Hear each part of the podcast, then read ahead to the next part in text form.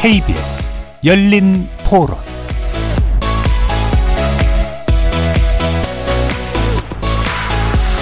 안녕하십니까. 케이비에스 열린토론 정준희입니다.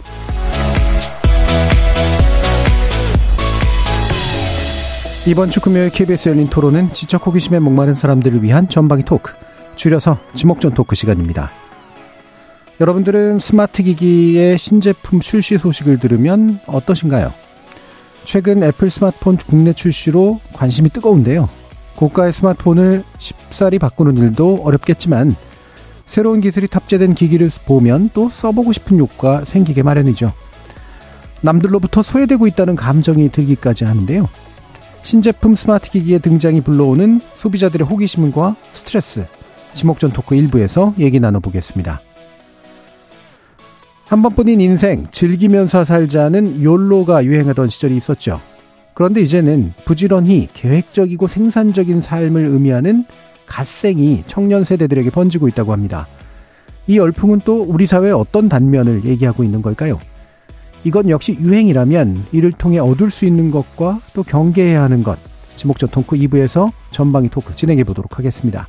케이비에스 열린 토론 지금부터 시작합니다. 살아있습니다. 토론이 살아있습니다. 살아있는 토론, 케이비에스 열린 토론. 토론은 라디오가 진짜입니다. 진짜 토론, 케이비에스 열린 토론. 오늘 함께해 주실 네 분 소개해드리겠습니다. 나라를 걱정하는 물리학자 이종필 건국대 교수 나오셨습니다. 안녕하세요. 이종필입니다. 사람, 사랑, 공감의 소설가 서유미 작가 나오셨습니다. 안녕하세요. 서유미입니다. 규정을 거부한다. 한국 여성 변호사의 손정혜 변호사 함께 하셨습니다. 안녕하세요. 손정혜입니다. 청와대 행정관 경력도 있으시고요. 작가로 활동하고 계시죠. 외롭지 않을 권리의 환, 황두영 작가 함께 하셨습니다. 예, 안녕하세요. 황두영입니다. 케이비에스 열린 토론이 이번 주와 다음 주에 걸쳐서 청취자 여러분의 성원에 감사드리면서 작은 이벤트를 준비했습니다. 생방송 중에 토론 주제에 관련된 의견 보내주시면 추첨을 통해서 치킨 교환권 보내드립니다. 단문 오십 원, 장문 백 원의 정보 용료가 부과되는 문자 샵 구칠삼공으로 참여 부탁드리겠습니다. 방송 후 토론 주제 게시판에서 당첨자 명단을 확인하실 수 있습니다. 케이비에스 일라디오 모든 프로그램은 유튜브를 통해서도 함께하실 수 있습니다. 자, 이제 지.목.전 토크 시작해 볼 텐데요. 어, 출연자의 픽으로 어, 골라주신 분이 이제 이종필 교수님입니다. 새로운 상품이 주는 스트레스가 주제인가요? 기쁨이 주제인가요? 어, 스트레스에 가깝습니다. 스트레스에 네. 예. 이게 아마 제가 한 십 년 전이었으면 기쁨이라고 했을 예, 텐데 예, 예. 어느 순간 이게 스트레스가 되더라고요. 음. 마침 오늘 십삼 일이 그 애플사의 아이폰 십오라는 신제품이 한국에서 음, 예, 출시되는 날이어서 음. 뉴스를 보니까 뭐 명동 어느 매장에는 굉장히 많은 사람들이 예. 이미 줄을 섰다 이런 얘기들이 있는데 예전에는 그 뭐 십여 년 전에 스마트폰이라는 물건이 처음 세상에 나왔을 때는 어 그 마음이 어떤지가 이제 가슴에 확 와닿는 예. 예, 그런 느낌이었다면 지금은 아 나는 왜 저러지 못할까라는 음. 생각이 좀 들면서 왜 나는 줄을 서지 못할까? 네. 예. 네. 그러면서 뭔가 좀 거리감도 느껴지고 예. 그리고 좀 옛날과는 좀 다른 생각들 음. 어 뭔가 지금 굳이 제가 스마트폰을 바꿀 이유는 없음에도 불구하고 예. 또 새로운 물건이 자꾸 나오면은 아, 마음 한 구석에서는 아 이거 거기에 대한 호기심도 생기고 음. 또 견물생심이라고 예.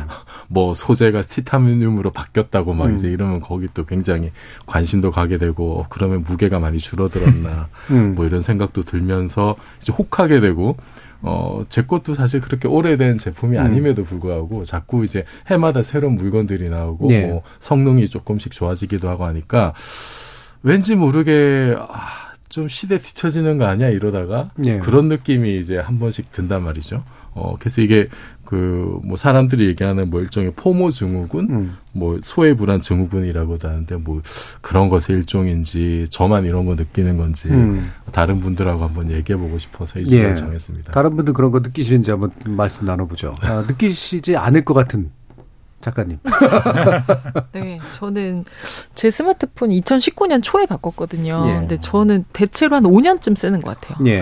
그래서 예. 이제 이제 지금 나왔다는 거, 이제 나오겠다. 근데 오늘인지 몰랐는데 내년쯤 되면 이제 이미 얼리 어댑터 분들이 다 써보시고 막 이건 어떻고 저건 어떻고 이제 얘기해 주시면은 저는 이제 그때쯤 가서 내년쯤에 한 중반이나 후반쯤 예. 바꾸면 되지 않을까. 그래서 저는 뭐 사실 잘 나왔는지도 잘 몰랐어요. 근데 예. 이제 보통 제가 바꾸는 이유 이제 배터리. 나 액정이 깨질 때. 더 이상 못 쓰게 돼서. 예, 예. 그러니까 얘가 이제 막 먹통이 되고 이러면 음. 이제 저는 받고 사실은 뭘 바꾸는 거 별로 좋아하지 않아서 저는 그래서 나오면은 이제 하고 싶다보다 어, 뭐 이렇게 자꾸 새로운 게 나와서 내 음. 거가 너무 너무 구닥다리가 되는 게 아닐까. 예. 어, 이런 그러니까 불안함보다는 조금 세상 참 빨리 변하고 나는 음. 계속 그 자리에 있구나. 뭐 이런 생각 좀 하는 것 같아요. 네, 그 자리에 있다고 생각하세요.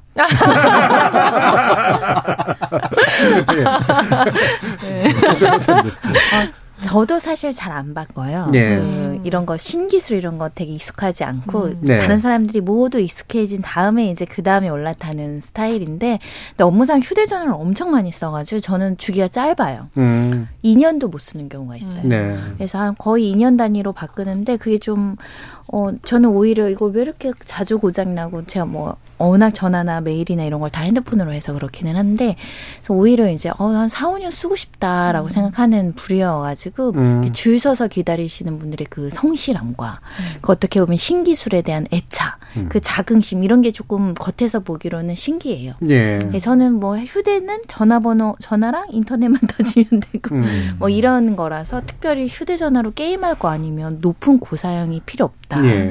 그런 생각을 하죠. 그러니까 그 왜 자동차를 두고 한 분은 이제 빈티지 스타일이고 한 분은 택시 운전하시는 분 스타일 같은 그러니까 영업용 스타일이잖아요. 지금 네.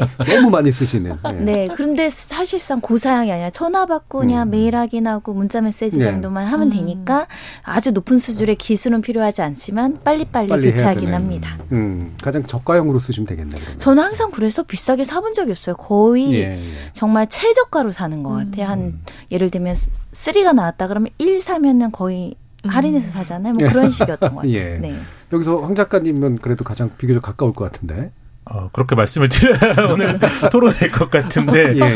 어, 저는 약간 개인적인 맥락이 있는 게 저희 어머니가 휴대폰 판매를 되게 오래 하셨어요. 아, 예, 예. 한 구십 년대 중반부터 은퇴하신 지 한 삼 년밖에 안 되셨으니까 이제 수십 년간 해오셨는데 이제 뭐 한국이동통신이 공기업일 때부터 음. 판매를 하셨거든요. 그러니까 진짜 오래전이죠. 한국이동통신도 사라졌습니다. 네네. 케이티죠 이제. 네네. 그러 그 정도여서 근데 이제 약간 과일집 아들이 좋은 과일 못 먹는다라는 얘기가 있잖아요. 어, 예. 그렇죠. 약간 이게 항상 이게 떨이 그런 아. 거를 먹게 되니까 저도 약간 어렸을 때부터 핸드폰을 제가 구매한다는 개념이 없어가지고 음. 제가 이제 바꿔야 될 때가 오면은 어머니가 뭐 팔다 팔다 팔다 남으신 거를 주시거나 좀 반품이 안 되는데 반품을 받아 놓으신 걸 주시거나 그러셔서 어렸을 때부터 이렇게 좀 자주 바꾸는 음. 스타일은 아니었고 지금도 좀 자주 바꾸진 않는데 그래도 신제품이 나왔다 그러면 요새 이제 뭐 유튜버 분들이 그런 거 리뷰를 워낙 잘해 주시니까 음. 예. 찾아는 보고 아 저런 기술이 세상에 등장했구나라는 걸 보려고는 하는데 그걸 보고 있으면 아 저거 쓰고 싶다라기보다는 아 나는 저걸 못 쓸 것 같은데 음, 저걸 저, 저 돈 주고 사서 저런 기능은 어. 나는 쓸 일이 없고 근데 그럼 왠지 저 돈 주고 저걸 사면은 약간 속된 말 호구라고 해야 되나 예, 예, 예. 그럴 것이 될 것만 같은 저걸 막 사면은 기회를 만들어서도 저 기능들을 써야 될 것만 같은 좀 압박이 좀 있어요. 예. 그 압박을 굴복하세요? 아니면은 아니 그래도 잘 안 바꾸는 거야. 그래도 음. 계속 보기만 하고 고민하다가 결국은 잘 안 바꾸는 거예요. 예.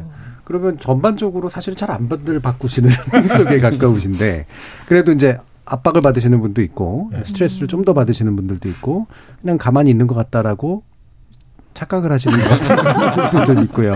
앵커님은 자주 바꾸시잖아요. 저는 어, 비교적 자주 바꾸는 네, 편인데, 좋아하시네. 예, 자 비교적 자주 바꾸는 편인데 그렇다고 막 이렇게 다 쓸 수 있는데도 하지는 않고요. 음. 예, 쓸 수 없게 만들죠. 일부러 밟으세요?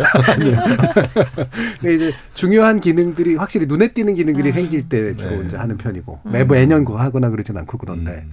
이종필 교수님은 예전에는 많이 그러셨을 거 아니에요.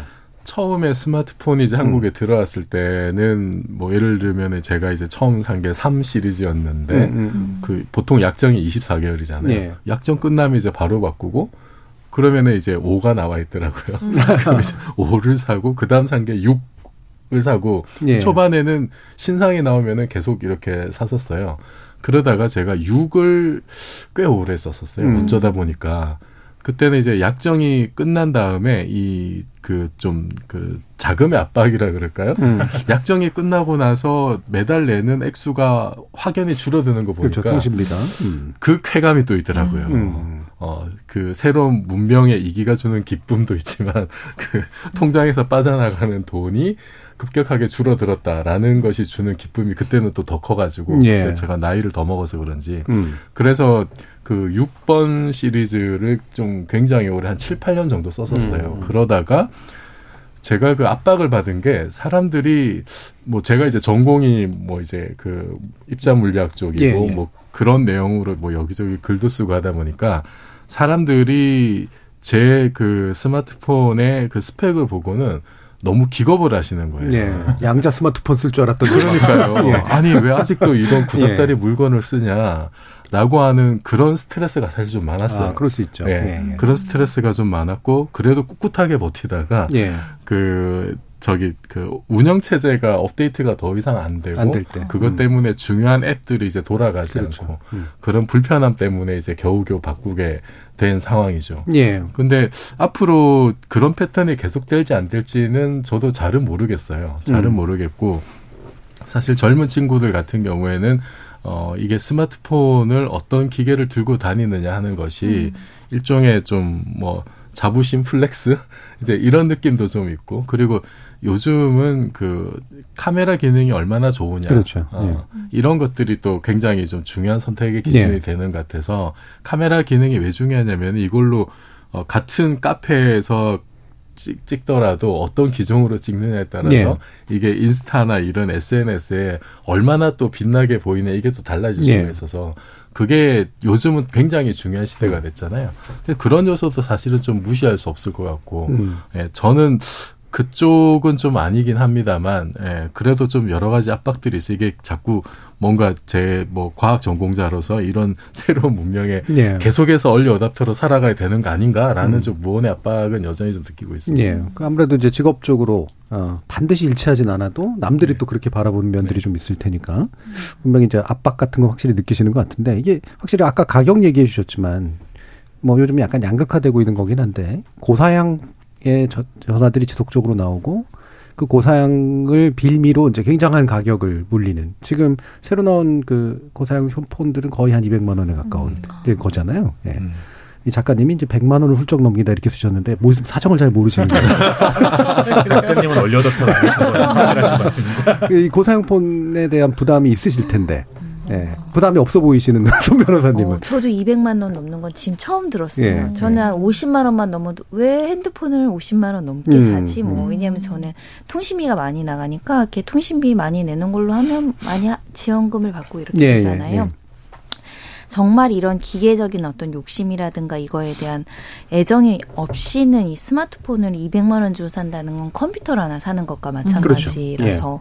그런데 그렇죠. 예. 또 보면은 젊은 층, 십 대, 이십 대들이 그렇게 비싼 음. 스마트폰을 구매하는 걸로 봐서는 어, 되게 고가인데 어떻게 살까. 음. 그걸 굉장히 중요하게 여기나 보다. 이제 그렇게 정도 생각을 하는 음. 거죠. 근데 예. 지나치게 우리 나라의 문제인지 또는 전 세계적인 추세인지는 모르겠는데 휴대전화에 너무 고 국가 정책을 쓰는 건 아닐까 좀 생각이 예. 들어요. 왜냐하면 음. 이거는 휴대전화라는 거는 사치품이 아니라 필수재잖아요. 예. 어느 누구나 가지고 있게 되고 요즘엔 집전화 잘 안 쓰고 어르신들도 휴대전화를 쓰는데 다 스마트폰이나 이런 것들이 백만 원, 이백만 원대 하면 정말 경제적으로 어려운 사람들은 사용하기도 좀 구매하기 굉장히 어려워지니까 음. 예. 예.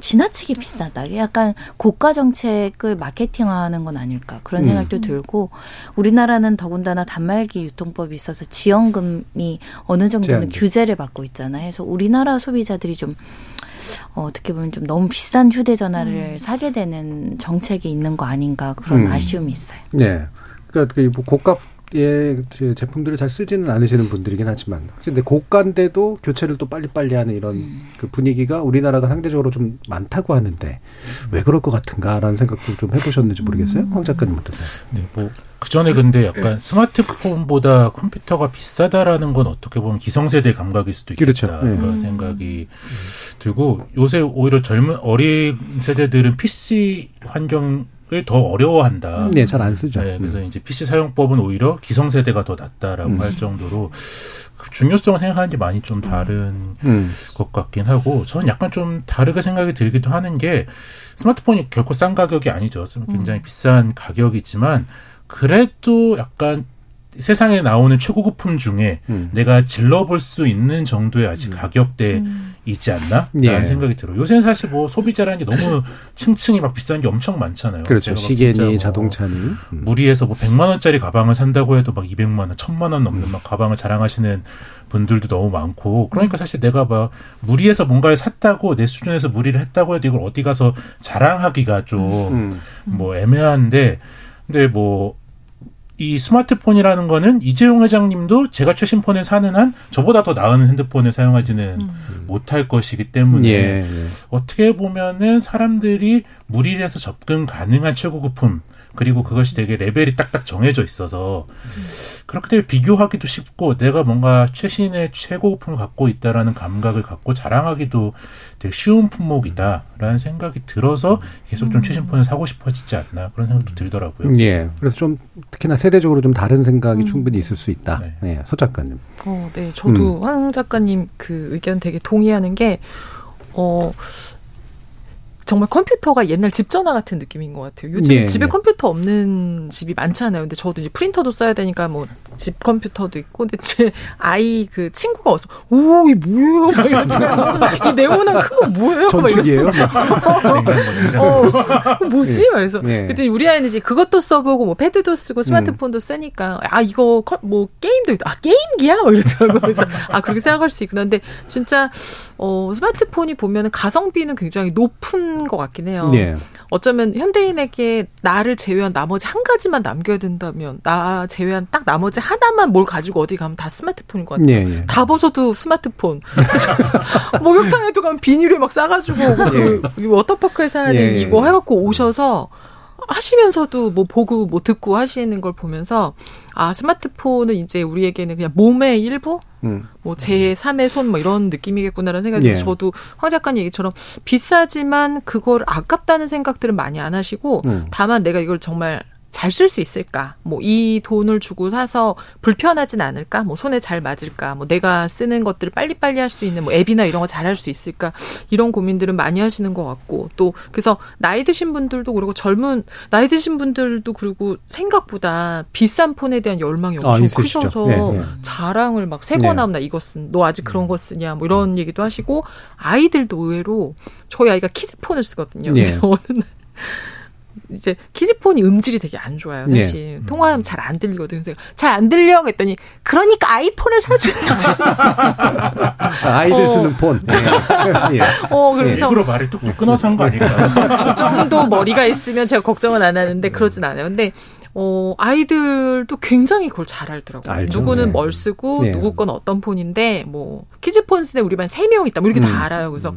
아, 이 현대인에게는 정말 뗄래야 뗄 수 없는 것이고 음. 어, 굉장히 중요한 거구나라는 생각이 네. 들어요. 팔삼오육 님이 저는 전자기기를 고장날 때까지 쓰는 편이라 주로 음. 배터리 때문에 전화기를 바꿉니다. 소변님하고 비슷한 분 계시네요. 나올 때마다 바꾸시는 분들은 참 부지런한 사람들 같아요. 남의 눈을 의식하는 걸까요? 음. 일사오칠 님께서 기능이 좋은 거 나오면 뭐합니까? 사용할 줄을 모르는데 전화 받고 걸고 문자 보내는 것밖에 할 줄 모릅니다 하면서 눈물 표시를 해주셨는데요. 어, 저희 청취층이 대충 짐작이 가긴 해서 네, 이게 이제 뭐 소박해서 그럴 수도 있고 신기술에 익숙하지 않을 수도 있고 하지만 또 정반대로 어, 신기술에 대한 신기술이 주는 매력 같은 것들이 분명히 또 있긴 한데 아까 이제 단, 아, 이른바 단통법 얘기를 아까 손변님께서 해주셨는데 음, 일단은 이제 구매 시에 우리는 좀 자유도가 좀 낮은 편이긴 해요. 외국에 비해서는. 네, 일단은 이제 소비자들을 차별하거나 음. 지나치게 경쟁적으로 해가지고 막 이렇게 지원금을 남발하거나 이러면 시장이 어지러우니까. 지니까 이천십사 년에 많은 논란 끝에 단톡법이 시행되고는 있죠. 지금도 논란입니다. 왜냐하면 예. 단톡법이 정말 실효적으로 작용을 하느냐, 아예 폐지하자, 아예 개정하자 이런 목소리가 나오고 있는 것이 사실은 불법 사항을 막 규정을 해놨는데요. 매년 그 통신 삼 사가 불법을 적발받아서 가증금을 매년 음. 바, 하고 있어요. 그러니까 불법이 만연화되어 있다는 거죠. 그럴 거면 법이 실효적이지 않으니까. 법이 있다는 거는 지키라고 있는 건데 대부분의 어떤 통신사는 위반하고 있고, 그래서 그걸 가증금으로 내도 계속 재발되고 있고. 그러니까 단독법은 아예 폐지하자는 목소리도 있는데 그래도 이제 순기능이 있으니까 음. 현존하는 어떤 법률이고요. 일단 어, 방통위에서도 제재를 하고 지원금을 차별한다든가 이제 불 불법적으로 어떻게 이렇게 현금을 준다던가 선물을 준다던가 과도하게 이제 지원금 주는 거는 계속해서 적발을 하고 있는 상황이고요. 소비자들 입장에선 소비자 입장에선 사실 지원금을 많이 받아서 싸게 사면 좋잖아요. 음. 네. 근데 이게 무분별하게 풀어주면 어떤 데 가면 어떤 사람은 백오십만 원에 사고 어떤 사람은 삼십만 원에 사고, 이게 네. 이제 시장 구조적으로는 전체적인 질서를 어지럽힐 수 있기 때문에 지원할 수 있는 금액을 규정해놓고 각각 십오 퍼센트 추가하는 걸로 이제 규정이 되어 있는데, 요즘은 뭐 성지점이라고 해서 이런 건 뭐 온라인에서는 그냥 거의 다 뭐 그냥 무분별하게 이게 지원하는 음. 경우들이 굉장히 많은 것 같더라고요. 네. 그래서 휴대전화 사러 뭐 서울에서 부산도 가고 뭐 대구도 가고 그런다고 하는데 저는 그렇게 사보진 못해서, 아무튼 법률적으로는 사실은 단독법에 대한 고민이 굉장히 많다. 실효적이지 않다. 그리고 가진감을 매년 내면서도 불법 홍보를 하는 이유는 그로 인해서 통신사들이 얻을 이익이 훨씬 크기 때문에 우리가 이렇게 불법 지원금 내고 가진금 내고 예. 하지만 그래도 고객 모집을 위해서는 지원을 하겠다. 이게 우리나라 현실 같습니다. 예. 그래서 이게 뭐 아직도 이제 논쟁거리긴 합니다만 어. 이게 저 또 전화를 오래 팔아본 경험이 있으신 가게. 그러니까 약간 고, 그때까지는 장사를 하셨었는지 모르겠습니다만 단톡법 시행 어, 때까지. 그때까지는 음. 뭐 아주 활발하게 하실 때는 아니기는. 네. 네. 보조금이나 지원금 가지고 이제 많이 또 해보셨을 네, 테고. 음. 뭐 너무 이제 근데 막 제도가 하루하루 달라지고 예. 보도, 특히 보조금 제도 같은 건 본사에서 뭐 오늘은 얼마, 오늘은 뭐 그런 게 매우 되니까 음. 좀 스트레스를 많이 예, 예. 많이. 받아 하셨는데, 근데 요새는 워낙 오프라인 유통 채널보다 온라인 유통 그렇죠. 채널로도 많이 사게 되고, 이 스마트폰 시장이 어떻게 보면 과점 시장, 몇 개 기업의 과점 시장이 되면서 오히려 이 모델의 개수 자체는 전에보다 줄어드는 네. 뭐, 뭐 하게 되면서 요새는 온라인으로 많이 사니까 사실 단통법이 없어도 쉽게 비교하고 음. 뭐 하는 수도 있겠다. 전에는 워낙 다양한 모델을 네. 다양한 소매점에서 판매하니까 그걸 좀 일관된 규제가 필요가 있었는데 뭐 유통 상황이 많이 바뀌고 있어서 조금 단통법의 의미가 퇴색하고 있지 않나라는 생각이 네. 들긴 듭니다. 과거의 정보 비대칭인데 네네. 많이 줄었던 면이 좀 있기도 하죠. 자, 그러면 이제 이런 가격이나 이런 것들에 대한 여러 가지 이제 과거에 비해서는 확실히 이제 다양성도 좀 줄어들었고. 이제 그러니까 고사양 정책으로 이제 가고 고가격 정책으로 가기도 하고 그러는데 이런 것들에 대한 관심이 말 그대로 그냥 비싼 걸 막 폼나게 쓰고 싶은 그런 걸까? 또는 신기술에 대한 어떤 열망일까? 또는 어떤 패셔너블하게 느껴지는 무언가일까? 뭐 일단 이종필 교수님은 어떤 것 같으세요? 네. 주변 보시면. 그 스마트폰 교체 이후 일 위가 음. 그 신형 스마트폰 사용하고 싶어서라는 네. 음. 조사 결과가 있더라고요. 이 위가 이제 배터리 문제고. 네, 네. 그래서 아무래도 그 새로운 물건에 대한 좀 기대, 호기심 이것이 여전히 크게 작용하는 것 같고, 음. 근데 또 역설적이게도 그 스마트폰이 등장한 지 이제 십 년도 넘었기 때문에 어느 정도 기술적인 좀 포화 상태에 좀 다다른 것 같고요. 그래서 사실은 뭐 최고 사양의 제품들을 보면은 뭐 그렇게 회사별로 뭐 아주 눈에 띄는 그런 그런 차이가 난다. 그 보기도 좀 어려운 것 같고. 그리고 뭐 지금 뭐 애플사 같은 경우에도 지금 십오 시리즈라고 하는데 그것이 그럼 십사 시리즈에 비해서는 얼마나 혁신적이냐. 네. 여기에 대해서도 좀 논란이 있는 것 같고. 음. 뭐 일, 이 년 전에 나온 것에 비해서 지금 나온 것이 그렇게까지 획기적인가. 여기에 대한 좀 회의도 사실은 좀 있는 것 네. 같아요. 어, 그래서 좀 길게 보면은 예전에 비해서 확실하게 스마트폰 교체 주기는 좀 늘어났다고 합니다. 전 세계적으로는 어, 지금이 한 사십삼 개월 정도, 그러니까 삼 년 음. 칠 개월 정도 이제 되는 거고요. 이게 과거의 초기에는 이 년 정도인데요. 네. 그러니까 약정 끝나면 바로 바꾸는 거죠. 저도 그랬고요. 한국 같은 경우는 이천십사 년에 이십삼 개월 이었다가 이천십팔 년에 삼십삼 개월로 이제 늘어났고, 네. 지금 한 삼 년 정도라고 이제 추정을 한다 그래요. 그러니까 뭐 세계 평균보다는 좀 짧긴 한데 그래도 여전히 좀 늘어나는 건 사실인 것 같고, 어, 그리고 지금은 또 좀 전반적으로 경기도 안 좋아서 네. 뭐 스마트폰 생산하는 것도 뭐 옛날만큼 그렇게 많은 것 같지는 않아요.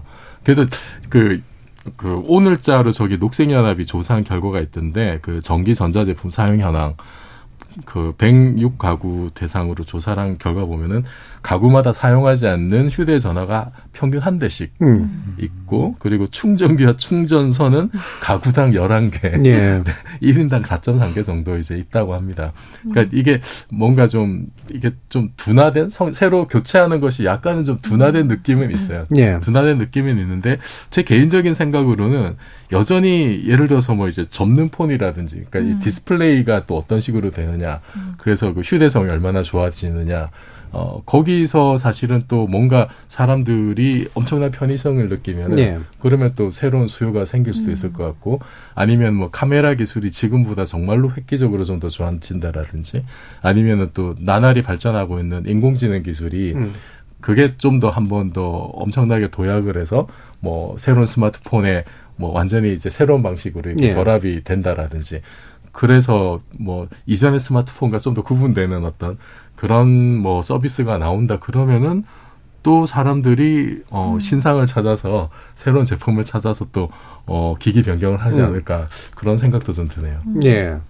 서, 서 작가님은 어떤 분위기를 느끼세요? 지금 뭐 젊은 층과 또 노년층과 또 다르고 또 중년층하고도 네. 다르고 그럴 텐데. 음, 음.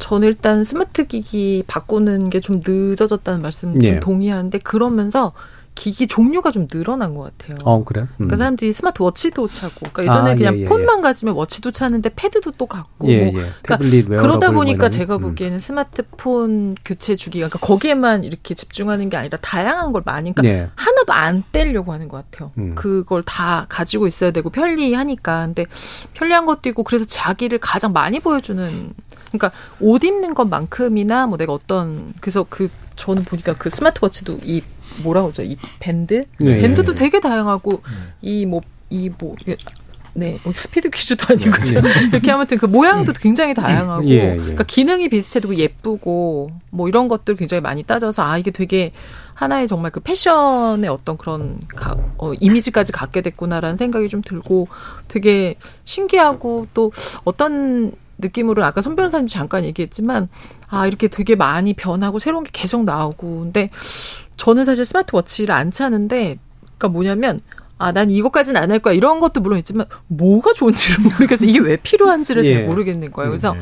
어, 세상이 진짜 너무 많은 좋은 것들이 생기고, 나중에는 뭐 우리가 이렇게 손으로 휴대폰, 스마트폰을 들고 다닐까, 시계까지 나왔다면 정말 여기다 이렇게 뭐 하나 붙이고 다니면 끝이지 않을까라는 생각도 들고, 그래서 아, 이거를 따라갈 생각은 없지만, 아, 뭔가 삶에서 중심을 잡지 않으면 예. 해야 할 것들이나 알아야 될 것들은 너무 많고, 그것들이 되게 많이 휘둘릴 거고, 그래서 아까 말씀하신 포모 증후군처럼 나만 뭘 모르나? 음. 새 거 나왔는데 내 것만 그거 아닌가? 어, 음. 나만 딴 거 쓰나? 나만 딴 얘기하나? 이런 불안함이 현대인들을 많이 사로잡을 수밖에 없을 것 예. 같아요. 포모 증후군 얘기해 주신 김에, 이게 그러니까 결국에는 fear of missing out 정도겠죠? 그러니까 네. 이게 뭔가 제외된다는 공포감. 음. 음. 내가 좀 뭔가 뒤처지고 있다는 공포감. 네. 그런 것들 있으세요, 황 작가님? 그쵸, 뭐, 음. 있는데, 뭐, 제가 좀 유독 느끼는 건, 저는, 그니까, 뭐, 특히 노래가 신곡이 나오면, 다 예. 계속 좀, 이 시대에 유행한 노래는 계속 좀 들어봐야지라는, 예. 강박이 있어서, 막, 음. 요새 뭐, 케이팝 같은 거 나와도, 이렇게 들으면, 아, 노래가 좋네, 이렇게 듣고 있다가, 요새는 이제, 음악 어플에서도 제 취향을 반영해서 자기가 알아서, 예. 선곡해서 띄워주다 보면, 제가 선곡하지 않은 뭐, 구십 년대 노래나 이천 년대 노래가 이렇게 튀어나오면 갑자기 소화가 잘 되는 거예요. 진정한 힘, 그냥 좋다 정도가 아니라. 기어이 갔는데 막 마주쳐. 그래서 약간, 예. 아, 아, 네, 어쩔, 어쩔 수 없나 그런 생각이 들 때가 있어서. 예, 예. 근데 약간, 뭐, 저는 유독 다른 분야는 이렇게 막 안 쫓아가는데, 노래는 계속 좀 어. 왠지 음. 못 쫓아가면은 음. 시대에 뒤떨어지는 것 같다. 음. 좀 지나면 괜찮아지실 거예요. 네, 우리 피디님들이 라디오 피디 같다고. 아. 예, 라디오 지역 라디오에서 예. 제가 또 선곡을 하기도 하거든요. 아, 그러시군요. 네. 예. 여기서 제일 뒤처진 사람은 접니다. 예. 이런 포모 증후군이 있으면 제가 걱정해야 되는데, 지금 이 포모 증후군이 현장에서도 없으신 거죠? 예. 어, 여, 여기서도 지금 예. 대본을 출력해서 가져온 사람은 저밖에 없어요. 다 음. 지금 태블릿에 음. 전자 파일로 보시고 계시잖아요. 음. 그래서 질문지조차도 저는 여전히 출력해서 이렇게 손으로 들고 다니고. 그래서 음. 걱정은 나중에 아이들한테 너무 귀찮게 할까 봐. 엄마가 이거 아이티 기술을 잘 못 쫓아가서 예. 어르신들이 이제 못 쫓아가면 저한테만 해달라고 하고 어플 음. 깔아달라고.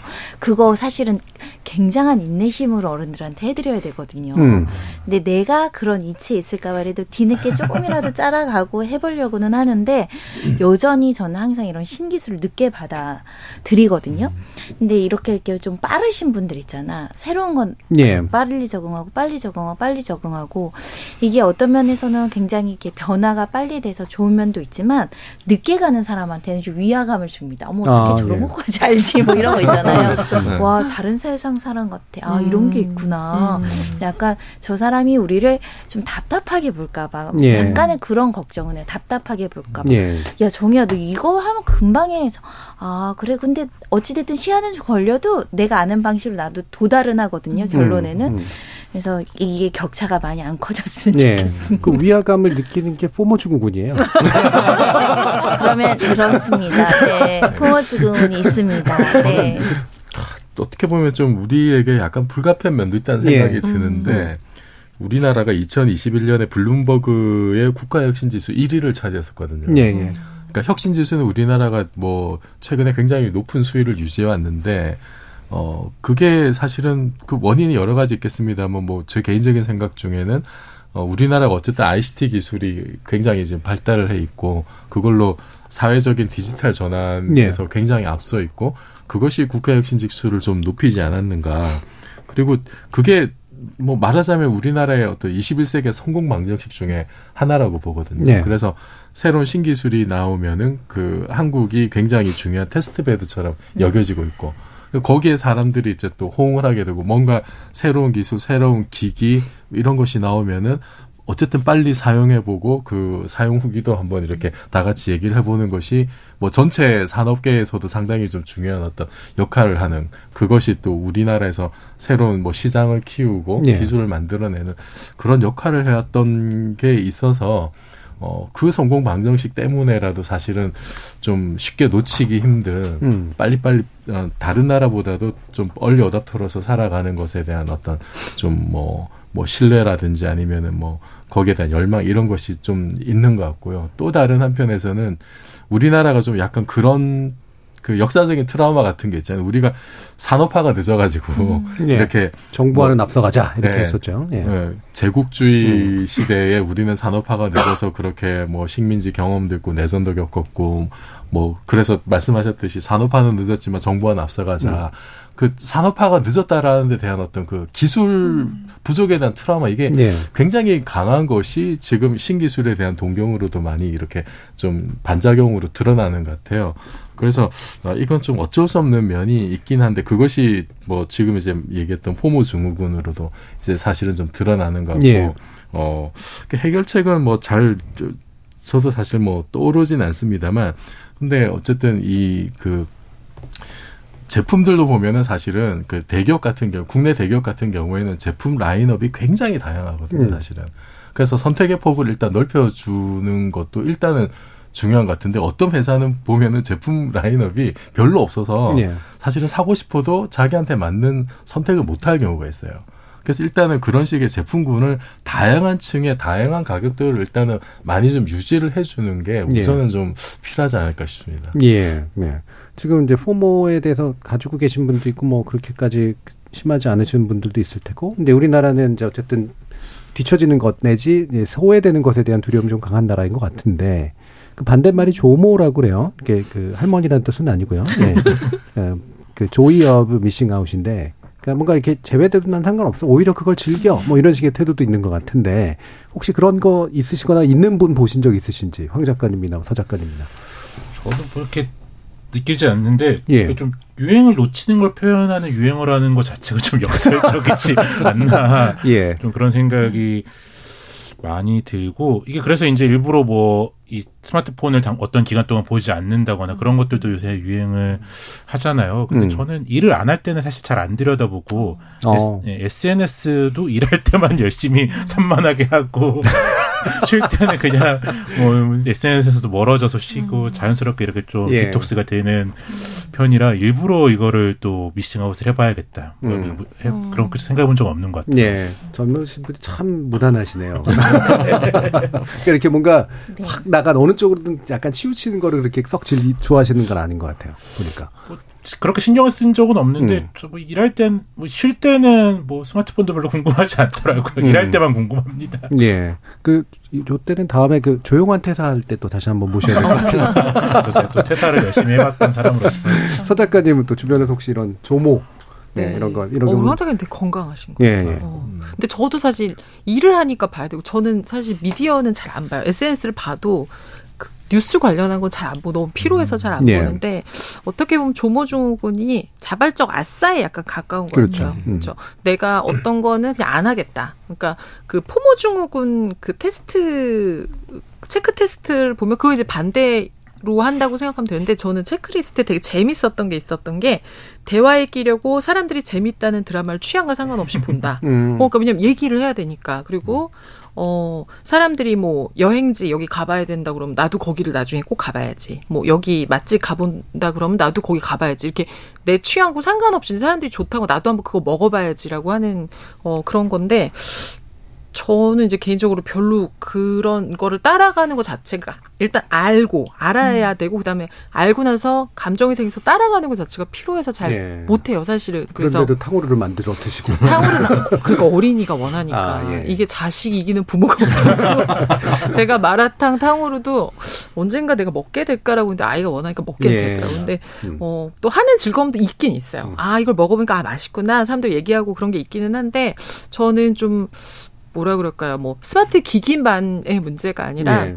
음, 뭔가 지금 막 하고 있는 거 새로 나오는 걸 해야 할 것 같은 마음은 인간에게 누구에게나 있다고 음. 생각을 해요. 근데 삶의 주체 자체가 조금 나한테 더 끌어당겨져 있으면 할 것 안 할 것을 좀 구분할 그렇죠. 수 있을 것 같아요. 네. 모든 걸 다 안 하는 것도 이상하고 네. 모든 걸 다 하는 것도 이상해서 그게 조금 구별이 되면은 뭐 많이 불안하지 않지 않을까. 네. 음.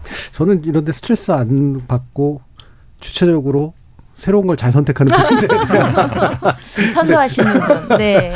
예. 근데 뭐 안 그러시는 입장에서 보시면 어, 저는 근데 조모 아까 조모 음. 그 개념 조모도 증후군이라고 하는데 조모 증후군도 있는 것 같아요. 예. 나는 좀 젊고 이런 아이티에 좀 강해 보이지만 나는 원래 이런 사람이야. 원래 음. 늦어 나는. 음. 어, 그 이런 어떻게 보면 우리 전자소송할 때도 아 나는 종이 기록이 좋아. 음. 여전히 지금 기록을 만드는 변호사와 전자로만 보는 변호사가 나눠져 있거든요. 음. 음. 나는 기록으로 이렇게 골목끼고 넘기는 게 좋은 사람이야. 음. 약간 그게 섞여 있는 것 같아요. 그래서 나만의 방식을 고수하되 너무 또 뒤처지면 안 되니까 신기술이 들으면 어느 정도는 흡수하고 따라가지만 그래도 옛날 것이 좋아. 그런 이게 좀 균형 감각 있게 이제 하면은 제 스스로는 이제 나아가는데, 어, 우리 이 디지털은 사실은 근데 일방적인 것 같아요. 왜냐하면 네. 이게 언젠가는 따라가야 되잖아요. 그렇죠. 왜냐하면 네. 아예 세팅이 바뀌어버리니까. 네, 세팅이 바뀌어버리면 안 하면 내가 음. 뭔가를 할 수 없는 시대가 도래해서 그래도 저는 따라가는데 못 따라가는 사람들에 대한 약간의 배려는 있었으면 좋겠다 그런 생각을 한번 음. 해봤고요. 사실은 그 예전에 신상여 뭐 이런 단어 있었고 한정판 뭐 이런 거 막 드라마나 영화에서 소재로 많이 다뤘었는데 누군가나 어떤 새로운 것에 가서 가장 먼저 선점하고 싶은 정복하고자 하는 인간의 욕망들이 그대로 투영된 것 같아요. 신상품도 사실은 처음에 많이 안 팔잖아요. 어떤 것이 핫해지려면 수량을 적게 공급을 적게 하면서 사람들의 호기심과 그 욕구를 자극하는 면이 있는 것 같거든요. 그러니까 줄 서게 되죠. 줄 서니까 나도 줄 서게 되고 네. 지나가다 어디 줄 서 저거 뭐지? 뭐 이렇게 되잖아요. 그런 심리들을 이제 업체에서 너무 많이 활용하는 측면도 예. 있는 것 같아요. 예. 그러니까 다, 다들 뭐 사실 비교적 건강한 편이신 것 같은데 서유미 작가님은 그러니까 적당히 주체적으로 네. 쫓아갈 거 쫓아가고 아닐 건 아니고 이렇게 하시는 편이고 어, 손 변호사님은 어, 약간의 위화감은 느끼시긴 하지만 그래도 나는 여전히 이게 좋아요 하면서 적당히 따라갈게요라고 하는 그런 태도에 가까우신 것 같고 자 다른 두 분은 어떤 제안을 한 일 분 정도로 해주실 수 있을지.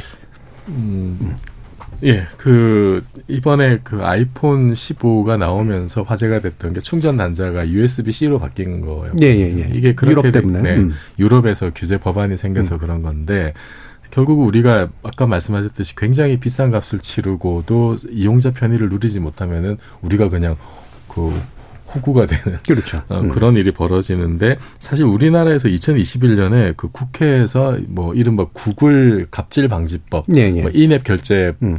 그 금지법, 강제 금지법이라고 하는 걸 통과시켜서 그 사용자들 편의를 예, 높인 음. 적이 있어요. 음. 그게 세계 최초였고 그런 식으로 좀 어쨌든 그 사용자의 편의, 그 대기업들에 끌려가지 않도록 음. 그 속에서도 우리가 비싼 값을 치르는 만큼만이라도 그런 혜택을 누릴 수 있는 제도적인 예. 장치들도 좀 이렇게 많이 만들었으면 좋겠습니다. 예. 그러니까 너무 그들에 끌려가지 않을 정도지. 음. 아까 또 손변님께서 강조해 주신 것하고 또 비슷한 부분도 있네요. 황 작가님. 저는 뭐 좀 딴 얘기인데 폰을 언제 바꿨었나 이렇게 생각해 보니까 정권 교체가 돼서 야당이 되면 한 번씩 폰을 바꾸게 되는데 정치권에 있는 분들은 좀 많이 그래서 아 정치권에 계신 분들 예, 예. 한 번씩 정권 교체가 되면 아. 한 번씩 쫙 이렇게 예. 특히 이제 야당이 되면은 좀 해외산 폰을 예. 많이 바꾸시더라고요. 압수수색 때문에 그런 건가요? 아, 뭐 그럼 뭐 괜히 또 잘못한 게 없어라도 예. 세상 일이 또 어떻게 될지 모르니까 혹여나 하는 마음에 음. 다 그렇게 뭐 양측이 다 그런다는 얘기죠. 네. 네. 음, 그래, 그, 갑자기 근데 그 얘기를 하신 이유는? 어, 저도 생각해보니까 일 년 전에 예. 그 폰을 바꿨더, 청와대 근무를 아. 마무리하고 나오면서 폰을 예. 바꿨더라고요. 그러니까 뭐 이런 신기기나 이런 것들을 이제 교체하는 주기는 정치적으로 결정될 수도 있다. 내가 결정하지 않아서 또 그런 사정도 있을 수 있다. 예, 여러 가지로 결정될 예. 수 있다. 그러니까, 아. 아, 뭐, 주체적이 됐건, 아니면 객관적인 조건이고, 다양한 어떤. 그렇죠. 주체적인 건 아니죠. 예. 다양한 기준들을 어, 생각해 보시면 좋을 것 같습니다. 그래서 일부를 통해서, 어, 새로운 기기가 출시됐을 때 사람들이 느끼는 기대감과 스트레스, 이런 것들이 우리 문화에서 어떤 의미를 가지는 걸까 한번 논의해 봤습니다. 여러분은 지금 케이비에스 열린 토론과 함께하고 계십니다. 단 일, 이십 퍼센트의 가능성도 저는 있다고 보기 때문에 그거는 국민들도 다 알 수밖에 없는 문제이기 때문에 논리와 논리가 부딪히고 삶에서 좀 기댈 곳, 기댈 사람 음. 이런 것들이 좀 필요한 것 같아요. 뭔가 우리가 좀 치유가 돼야 될 것 같아요. 예. 느슨해져야 될 것 같아요. 음. 이성과 감정이 만나는 곳 케이비에스 열린토론 평일 저녁 일곱 시 이십 분 정준이와 함께합니다. 지적 호기심에 목마른 사람들을 위한 전방위 토크. 소설가 서유미 작가, 손정혜 변호사, 황두영 작가, 그리고 물리학자이신 이종필 교수 이렇게 네 분과 함께하고 있는데요. 자, 제작진들이 골라주신 주제는 이른바 갓생이라고 하는 단어입니다. 이 갓생이라고 하는 단어 자체를 여러분들 아세요? 그러면 다 공부는 해오셨을 것 같아서 진짜로 아시는지 아닌지는 잘 모르겠습니다만 이 친숙하신지는 일단 좀 여쭙고 싶어요. 네, 어떠세요, 서 작가님? 저는 처음에 음. 갓생 몰라가지고 뭐라고 그냥 생각했냐면 신이 내린 팔자 좋은 삶 네, 같은 건 줄 알았어요. 그렇게 느껴지죠. 네. 네. 왜냐하면 우리 되게 막 그 음. 이제 문학계에서 막 갓연수 막 이러거든요. 예, 예. 김연수 작가인데 너무 잘 쓰게 이 그렇죠. 사람은 신 같아 갓연수 막 음. 이렇게 불러요. 그래서 저는 아 갓생은 신이 내린 팔자 좋은 삶인가 보다라고 했는데 그게 아니라 그렇게 되려고 어떻게 보면 예. 되게 부지런하게 하루하루 계획적으로 열심히 살고 타의 모범이 되는 삶이라고 음. 그러고 나서 딱 들으니까 너무 피곤한 거예요. 음. 갓생 너무 피곤하구나. 근데 그러고 나니까 아 되게 많은 뭐 에스엔에스나 여러 가지 뭐 블로그나 이런 데 보였던 단어들이 좀 새롭게 보이더라고요. 예. 뭐 갓생 살기, 음. 갓생러, 갓생 테스트 이런 게 아 그게 다 그 얘기였구나. 음. 열심히 사는 사람들, 열심히 살기 위한 뭐 방법들. 아 그래서 이게 이제 엠지 세대들이 그 이 갓생에 대한 얘기들을 많이 하는데 뭐 갓생 테스트도 하고 네. 뭐 서로 내가 이렇게 했던 방법입니다. 공유도 하고 뭐 제가 이렇게 짠 계획표인데 이거 갓생에 맞을까요? 음. 뭐 서로 검증도 받고 그런 걸 보면서 예전에 우리 공부 되게 잘하는 친구한테 공부 어떻게 해? 뭐 시험 뭐 그 계획 어떻게 짜? 막 너는 뭐 방학 때 어떻게 보내? 이런 거 물었던 것들이 예. 굉장히 체계화되고 그리고 굉장히 보편적으로 퍼진 거구나라는 생각이 들어서 예. 아무튼 저는 이번에 좀 이렇게 좀 새롭게 처음 알게 됐어요. 예. 네. 공부 잘하셨던 저기 이종필 교수님 일단 빼고요. 네. 좀 이따 들어보도록 하고 갓생을 많이 살아오셨던 분일 테니까. 음. 자 그럼 황 작가님이 세대적으로 좀 이 말을 쓰시는 분들하고 가까울 것 같은데 그래도 저도 제 또래에서 일상생활에 쓰지는 않고 에스엔에스 예. 에스엔에스에서 많이 음. 봤던 것 같아요. 이제 음. 서유미 작가님이 말씀하신 대로 갓이라는 게 최고라는 뜻에 네. 요새 약간 접두사처럼 음. 뭐 가특민 막 그렇게 음. 쓰는 뭐 그런 말인데 최고의 인생 뭐 그런 뜻인데 예, 예. 그러니까 약간 용례를 보면은 근데 내가 뭐 어떤 구체적인 목표를 이뤄냈 아까 어떤 뭐, 뭐 시험에 합격했다, 뭐 십억을 벌었다 그런 목표 성취보다는 내가 계획을 세웠는데 예. 오늘은 뭐 네 시간 공부하고 운동을 갔다 와서 그런 것들을 잘 지켰을 때 그 과정을 완수한 거를 좀 갓생이다. 예. 뭔가 미션 컴플릿 같은 네네. 느낌이네요. 그렇게 음. 표현을 해서 과거에 이제 뭐 자기 개발해서 막 어떤 성취를 대단히 이뤄낸다라는 거는 용례가 좀, 좀 다르다. 다르다. 약간 음. 그런 느낌을 받았어요. 네, 그러니까 자기 개발하고 막 목표를 이루고 이런 네. 거 자체만은 아니고. 네, 네, 약간 보람찬 하루, 네. 약간 보람찬 아주 하루죠? 쉽게 네. 얘기하면 네. 그렇게 얘기할 수 있을 음. 것 같아요.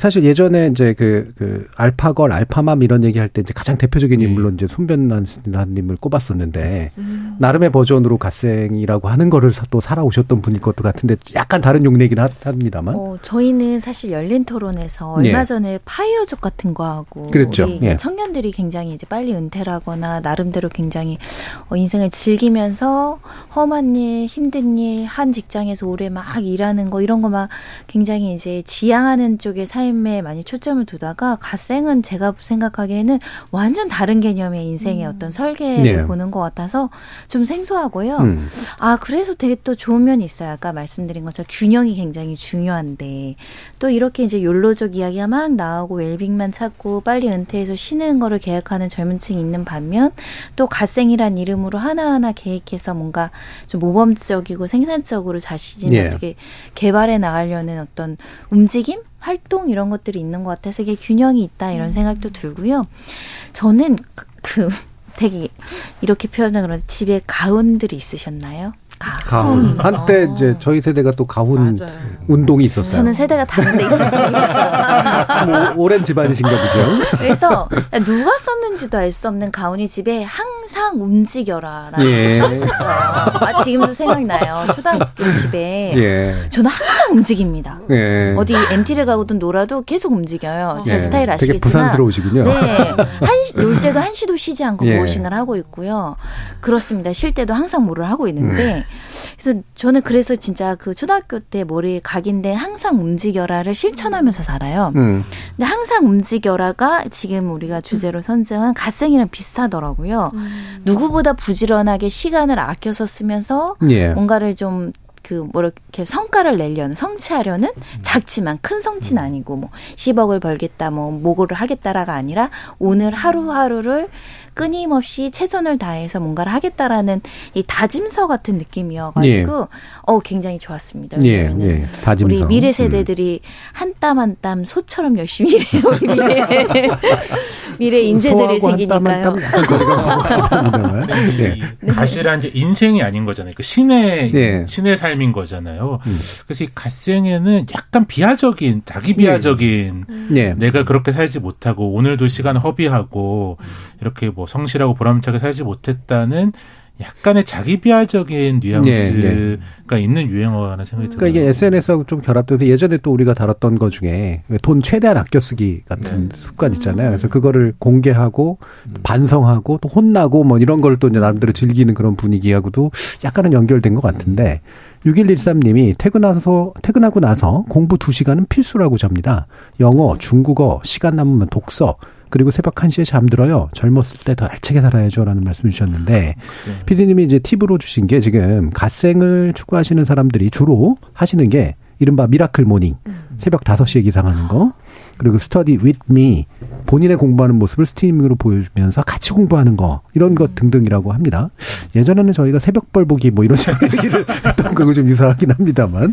자, 그래서 우리 이종필 교수님 모범적인 삶을 살아오신. 음. 제 그 고삼 때 생각나는 게 예. 어, 청소 시간이나 이제 밥 먹을 때도 제가 수학 문제 풀고 그랬던 예. 기억이 나요. 먹으면서 네네네. 네. 그거 보고 이제 그 친구들이 밥맛이라고. 네. 예. 밥맛 없다고. 예. 뭐 요즘 그 말로 하자면은 그게 갓생에 좀 가까울 것 같다는 생각도 예, 들고. 예. 저도 사실은 처음에 갓생 얘기 들었을 때 서유미 작가님처럼 그냥 음. 완벽한 삶. 음. 뭔가 더 부러울 게 네, 없는. 예. 어, 그래서 막 빨리 은퇴도 하고 그렇게 생각을 했었는데 저 사실은 뭐 제 자랑 조금만 더 하자면 예전에 제가 요즘은 아닌데 예전에는 그 강의 평가 같은 거 보면은 예. 이제 갓종필 이런 것도 예. 가끔 있었거든요. 가끔. 가끔. 아, 예. 완벽하다. 어. 수업이 좋다 뭐 아, 이런 예. 의미에서 요즘은 잘 안 받으세요? 아, 요, 요즘은 예, 한 번도 본 적이 없습니다. 예. 예. 그래서 저도 이제 갓생이 이제 그런 의미라고 생각을 했는데 들여다 보니까 어, 신의 영역의 삶이 되고자 하는 그 인간계의 노력, 그렇죠, 그렇죠. 예, 이런 의미에 좀 더 가까운 것 같고 예. 제가 좀 놀랬던 거는 이게 디지털 문화하고 완전히 결합이 돼 있더라고요. 음, 음. 이게 여러 가지 앱들이 많아가지고. 뭐 종류도 다양하고 뭐 이제 내가 오늘 뭘 해야 될지 그거를 리스트를 이렇게 네. 알려주는 것들도 있고 여러 사람들과 함께 공유하고 확인하고 체크하는 네. 응원도 받고 이런 것도 있고 또 하나 재밌었던 거는 어떤 챌린지 금액을 먼저 한 만 원 정도 선지급, 선입금을 한대요. 해놓고 그 내가 이제 도전하고 싶은 과제 이렇게 수행을 해서 뭐 한 팔십 퍼센트 되면은 다시 돌려받는 네. 뭐 이런 굉장히 다양한 그런 앱들도 그 많이 이용을 하는 것 같고 그리고 이게 혼자 하는 게 아니라 뭐 이게 성공하려면 이제 마음 맞는 사람들하고 네. 이제 같이 예, 그렇게 음. 챌린지를 음. 하고 이게 에스엔에스를 통해서 뭐 굉장히 멀리 있는 사람들하고 사실 네. 가능하고 그리고 또 어, 돈을 또 걸어서 이게 네. 예, 강제 반강제적으로 뭐 큰 액수는 아니겠습니다 아니겠습니다만 그리고 어, 그 도전 과제들이 그렇게 아주 어려운 것들도 사실은 아니거든요. 음. 그냥 바로 할 수 있는 것들. 그래서 이게 좀 그 우리 황 작가님도 말씀하셨지만은 어떻게 보면은 좀 역설적인 면이 있는 것 같아요. 이름과는 달리. 예.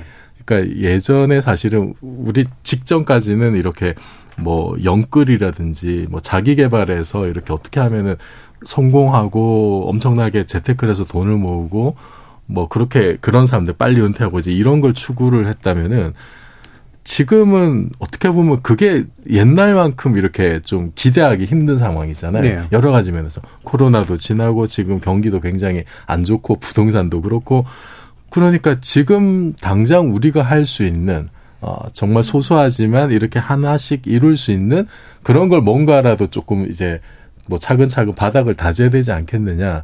그런 음. 좀 의미들이 많이 담긴 것 같아서 그래서 그런 의미에서 그 뭐 짠테크라든지 예, 뭐 이제 예. 거지방이라든지 음. 이런 거하고 좀 연결이 되는 것 같습니다. 음, 그렇죠. 뭔가 조금 조금씩 연결되면서 그 살짝 다른 모습으로 진화하는 거라서 이게 그래서 기존에 예를 들면 욜로라든가 파이어하고 또 완벽히 다른 형태냐. 아니면 또 이제 일종의 연결되는 부분도 있느냐 이런 것들도 한번 들여다보면 재밌을 것 같은데 이게 수시로 바뀌는 유행인지 아니면 조금 조금씩 변화하는 어떤 요소들에 좀 더 가까운지 근데 요거하고 또 연관된 게 육각형 인간 뭐 이런 음. 것들이에요. 예, 그러니까 어느 것 모든 부분에 이제 원래는 이게 이제 그 경영 분석 뭐 이런 거 할 때 쓰이던 기법인데 모든 것에서 이제 만점을 받는 어떤 형태들 이런 것 앱으로도 이제 볼 수 있고 막 이렇다 그러는데 이런 거하고는 또 관련이 좀 있는 걸까?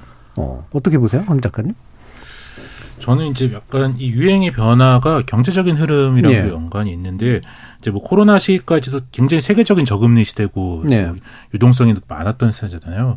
그 유동성이 많다는 거는 한편으로 내가 성실하게 일하는 것의 가치가 좀 떨어지는 거기도 하고 자산이 굉장히 폭등하는 그런 거기 때문에 거기서는 뭐 욜로라던가 내가 이 순간을 즐기고 아니면 좀 과감한 좀 무리한 투자를 해서 어떤 한 방을 노린다든가 예.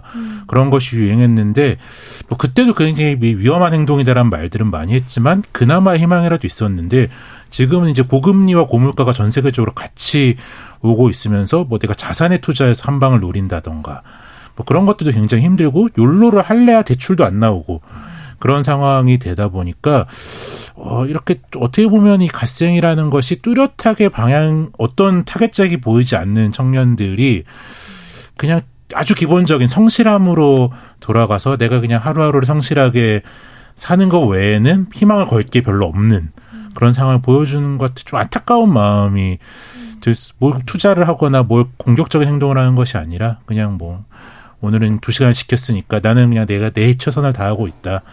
약간 좀 그런 유행의 변화가 읽히는 것 같기도 해요. 네. 그러니까 뭐 참고로 또 이게 그냥 지나갔는데 모르고 지나가신 분들도 있을 것 같아서 욜로는 인생 한 번 사는 거다. 네. 네. 하고 싶은 거 다 하고 살자. 어, 이른바 플렉스라고 그러죠. 뭔가 이렇게 위세도 떨고 이제 이러는 거하고도 또 연관이 돼 있고요. 이런 것도 불과 얼마 전이었고. 네. 네. 그렇죠. 또 육각형 인간은 또 약간 또 다른 부분이고 예, 혼란스럽기도 한데 이제 잘 갖춰진 사람이 되어야 굉장히 어렵습니다. 예. 한쪽은 뛰어나면 한쪽은 항상 사람이 부족한 면이 있을 수 있는데 우리가 이제 어 이제 젊은 남녀들이 서로 이제 미팅이라든가 선을 할 때 가장 되게 좋아하는 조건들이 조금씩 조금씩 다 갖춘 거죠. 성격도 괜찮고 직업도 괜찮고 예. 능력도 괜찮고 인성도 어느 정도 있고 뭐 키도 그렇고 외모도 그렇고 두루두루 잘 갖춘 완성형 인간이 굉장히 되기가 어렵거든요. 사실 어느 정도는 주어진 토대로 이제 완성해 나가야 되는 거니까. 그래서 지금 이야기하고 있는 그 갓생 조금씩 조금씩 최선을 다해서 하루하루 완성해가는 그 사람의 궁극적인 목표가 이 지금 육각형 인간이라는 거죠. 그러니까 뭐든지 기본 이상은 한다. 그리고 기본보다 훨씬 더 좋은 다방면의 어떤 능력 있는 사람을 갖추기 위한 끊임없는 노력? 어떻게 보면 이 갓생 캠페인, 갓생 계획과 조금 밀접한 부분이 아닐까 생각이 들어서 아주 뛰어날 필요는 없지만 어느 부분에서는 하자를 만들지 말자라는 게 나의 결점이나 네. 단점을 노력으로서 좀 승화해서 완전체는 아니지만 평균 이상인 사람이 되어야겠다. 뭐 그런 네. 흐름이라고 읽혀서요. 어, 굉장히 근데 이거 어렵습니다. 외모, 인성, 집안 이런 거 모든 것이 완벽한 물 좋고 정자 좋은 게 없다. 뭐 이런 우리 옛날이 있자, 있잖아요. 네, 외모, 굉장히, 성격, 네. 학력, 자산, 직업, 집안.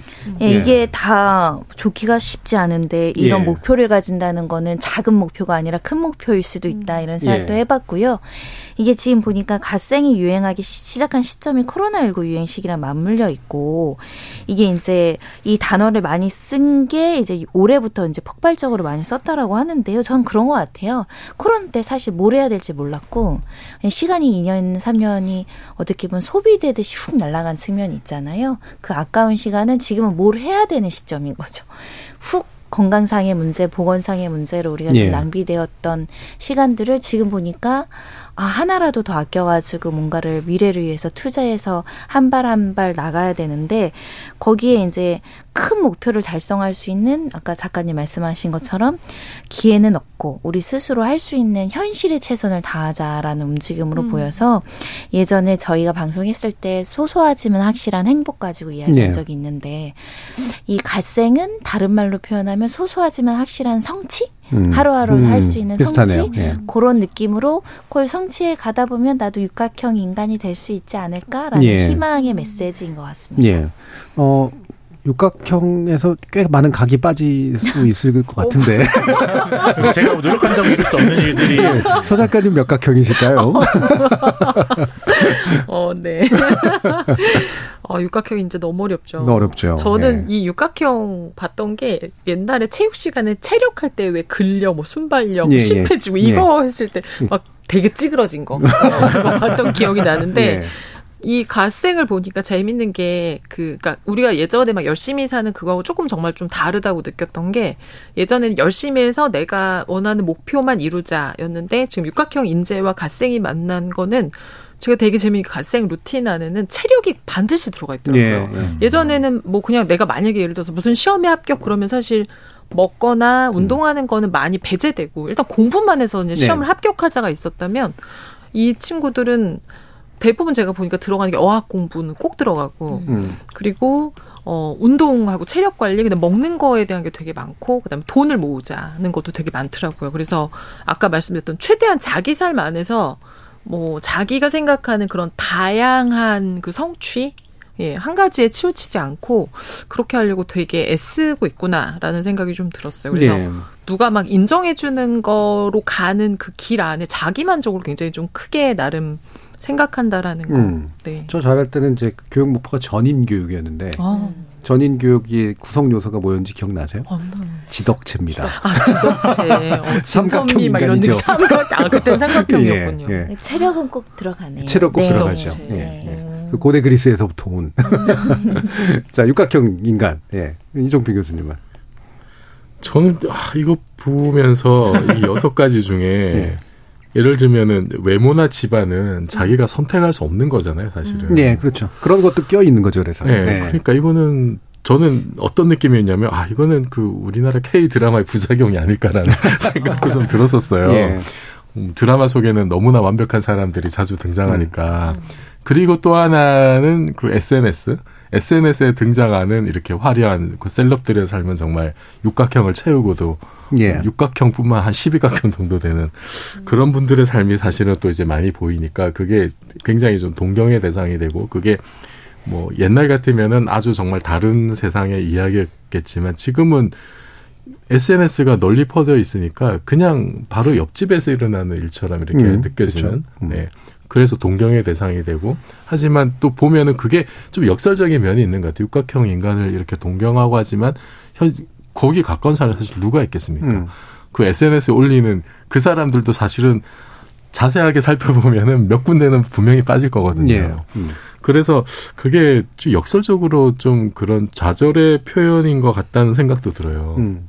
그래서 이것이 사실은 그 뭐 방금 말씀드린 외모나 치반 같은 뭐 아무리 해도 극복되지 않는 요소들이 있기 때문에 그러면은 거기에 좀 가까워지려면은 그래도 뭐 육각 중에 한 삼, 사각 정도라도 되기 위해서는 지금 내가 할 수 있는 어떤 그런 일들이라도 좀 열심히 음. 해나가는, 해나가자라는 어떤 그런 생각에서 뭐 갓생이라는 어떤 운동도 뭐 이렇게 많이 일어나는 게 아닌가 싶은 생각이 들어요. 그리고 지금은 어떻게든 좀 뭐 사회적인 성공 이런 것이 굉장히 좀 어려워진 시기이기 때문에 거기서 어떤 성취감을 얻는 것보다는 패배감을 느끼는 경우들이 굉장히 많잖아요. 네. 어, 그러면은 정말로 이게 인생이 피폐해지기 때문에 어, 그런 거를 어떻게든 좀 어, 그 다 같이 좀 힘든 그 시절을 겪고 있는 사람들끼리 이렇게 모여서 어, 조그만 데서부터 어, 성취감을 이렇게 느끼 느껴 나가는 거는 저는 좀 뭐 긍정적인 면이 있고 또 그런 만큼 참 이게 너무 힘든 현실이 이런 식으로 반영된 음. 게 아닌가라는 생각도 들어요. 예. 사실 뭐 굉장히 또 잘 되면은 뭐 이렇게 뭐 의술의 힘을 빌면 외모도 바꿀 수 있을 것 같고 결혼 잘하면 집안도 바꿀 수 있을 것 같은 음. 생각도 들긴 합니다만 예. 네 어쨌든 뭐 이거는 좀 그런 어 뭐 완벽을 이렇게 동경한다기보다는 그그 그 이면에 있는 어떤 현실의 팍팍함 그런 것들도 좀 들어가 있는 것 같습니다. 음, 그러니까 일종의 이제 그 어려움에 대한 그 반대항으로서 네. 예, 네. 또 추구되는 면도 좀 있다. 음. 일단 보니까 서유미 작가님이 쓰신 소설 토요일 아침에 로건에 김성호라는 인물이 음. 갓생과 유사한 삶을 살아온 거로 받아, 봐야 되냐. 캐릭터 창조자로서 어떻게 보시나요? 너무 난데없는 질문이야. 어, 너무 저를 사랑하셔 그냥 예. 주신 질문인 것 같은데 사실 이제 김성호는 중년 남자고 예. 저는 이 로건 그러니까 원래 김성호인데 로건이란 이름 요즘 이제 회사에서 뭐 예, 외국 영어 이름 많이 영어 이름 많이 쓰잖아요. 그리고 평어 쓰기도 예. 많이 하고 로건 다니던 회사가 이제 외국계 기업으로 이제 바뀌면서 지사장이 이제 영어 쓰니까 영어로 회의하고 이런 데 많잖아요. 우리 김성호가 로건이 되면서 회의도 따라가고 들으려고 네. 하니까 사실 살아남으려고 배우는 음. 영어지. 토요일 아침에 저는 어, 로건의 로건은 이제 없는 사람이고 제가 만든 인물이지만 제가 로건을 쓸 때 이제 더, 저의 어떤 지문이 막 묻잖아요. 네. 저는 로건은 살아야 되기 때문에 토요일 아침에 어, 늦잠을 잘 수도 있고 다른 걸 할 수도 있지만 지하철을 타고 음, 이렇게 가서 그 영어회화, 비즈니스 영어회화를 배우는 마음은 음, 되게 내 삶에서 뭔가 성취를 위해서 한다기보다는 내가 이 자리를 지켜야 되고 네. 내 삶을 이어가야 되니까 나는 하는 것이고 근데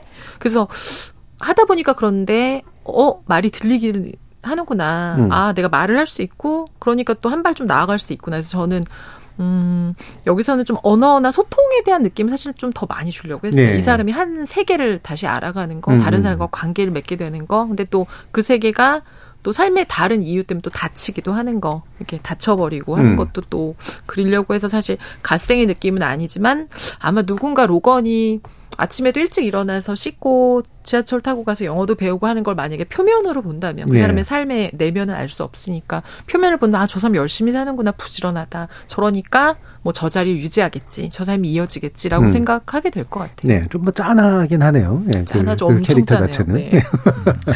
에스엔에스 보여주진 않을 테고. 네. 이 갓생의 모습들을. 네. 그래서 이렇게 열심히 단순히 열심히 산다라고 하는 음, 그 표면적 의미만으로는 거는 파악될 수 없는 다양한 유형들이 좀 있는 것 같은데. 네. 결국 이런 게 아까 얘기했던 포모하고 연관된 음, 나는 또 왜 육각형처럼 안 될까? 음. 나는 왜 갓생을 못 살까? 뭐 또 이런 것도 좀 있지 않겠습니까? 겉으로 드러나지 않을 수도 있겠지만.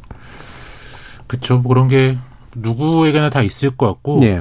저도 약간 프리랜서 생활을 하니까 직장 다닐 때보다 이 시간 관리 압박이 엄청 또 심해가지고. 자기가 관리해야 되니까. 그렇죠. 음. 직장이라는 것은 내가 아무리 컨디션이 안 좋고 막 숙취가 있더라도 일단 택시라도 타고 내 몸을 회사에 갖다 놓으면 네. 일이 되는, 어쨌든 일을 하게 되잖아요. 네. 근데 뭐 그 요새 그 되게 압박을 저도 많이 느끼면서 쉬고 있을 때도 이렇게 마음 편하게 또 회사 다닐 때는 회사가 뭐 쉬게 하, 쉬는 날 쉬어라 그런 날 쉬면 이렇게 마음 편히 늘어져 있을 네. 수 있는데 그러면서 약간 요새 이 갓생에 저도 음. 좀 더 살아야 되는 건 아닌가 시간 관리 막 거기에 이제 뭐 일을 하고 마감하고 그런 것도 있지만 뭐 체력 관리라던가 혹은 뭐 장기적으로 더 뭐 소모되지 않고 다른 콘텐츠를 만들려면 어떻게 해야 되나 그런 고민들도 많이 하게 되면서 좀 본의 아니게 이렇게 갓생을 해야 되는 압박을 많이 받고 있습니다. 네, 다른 콘텐츠 서 작가님 많이 만드시잖아요. 그러니까 저렇게 장기적으로 작가 생활을 예. 하시려면 제가 많이 배워야 될 것 같습니다. 예.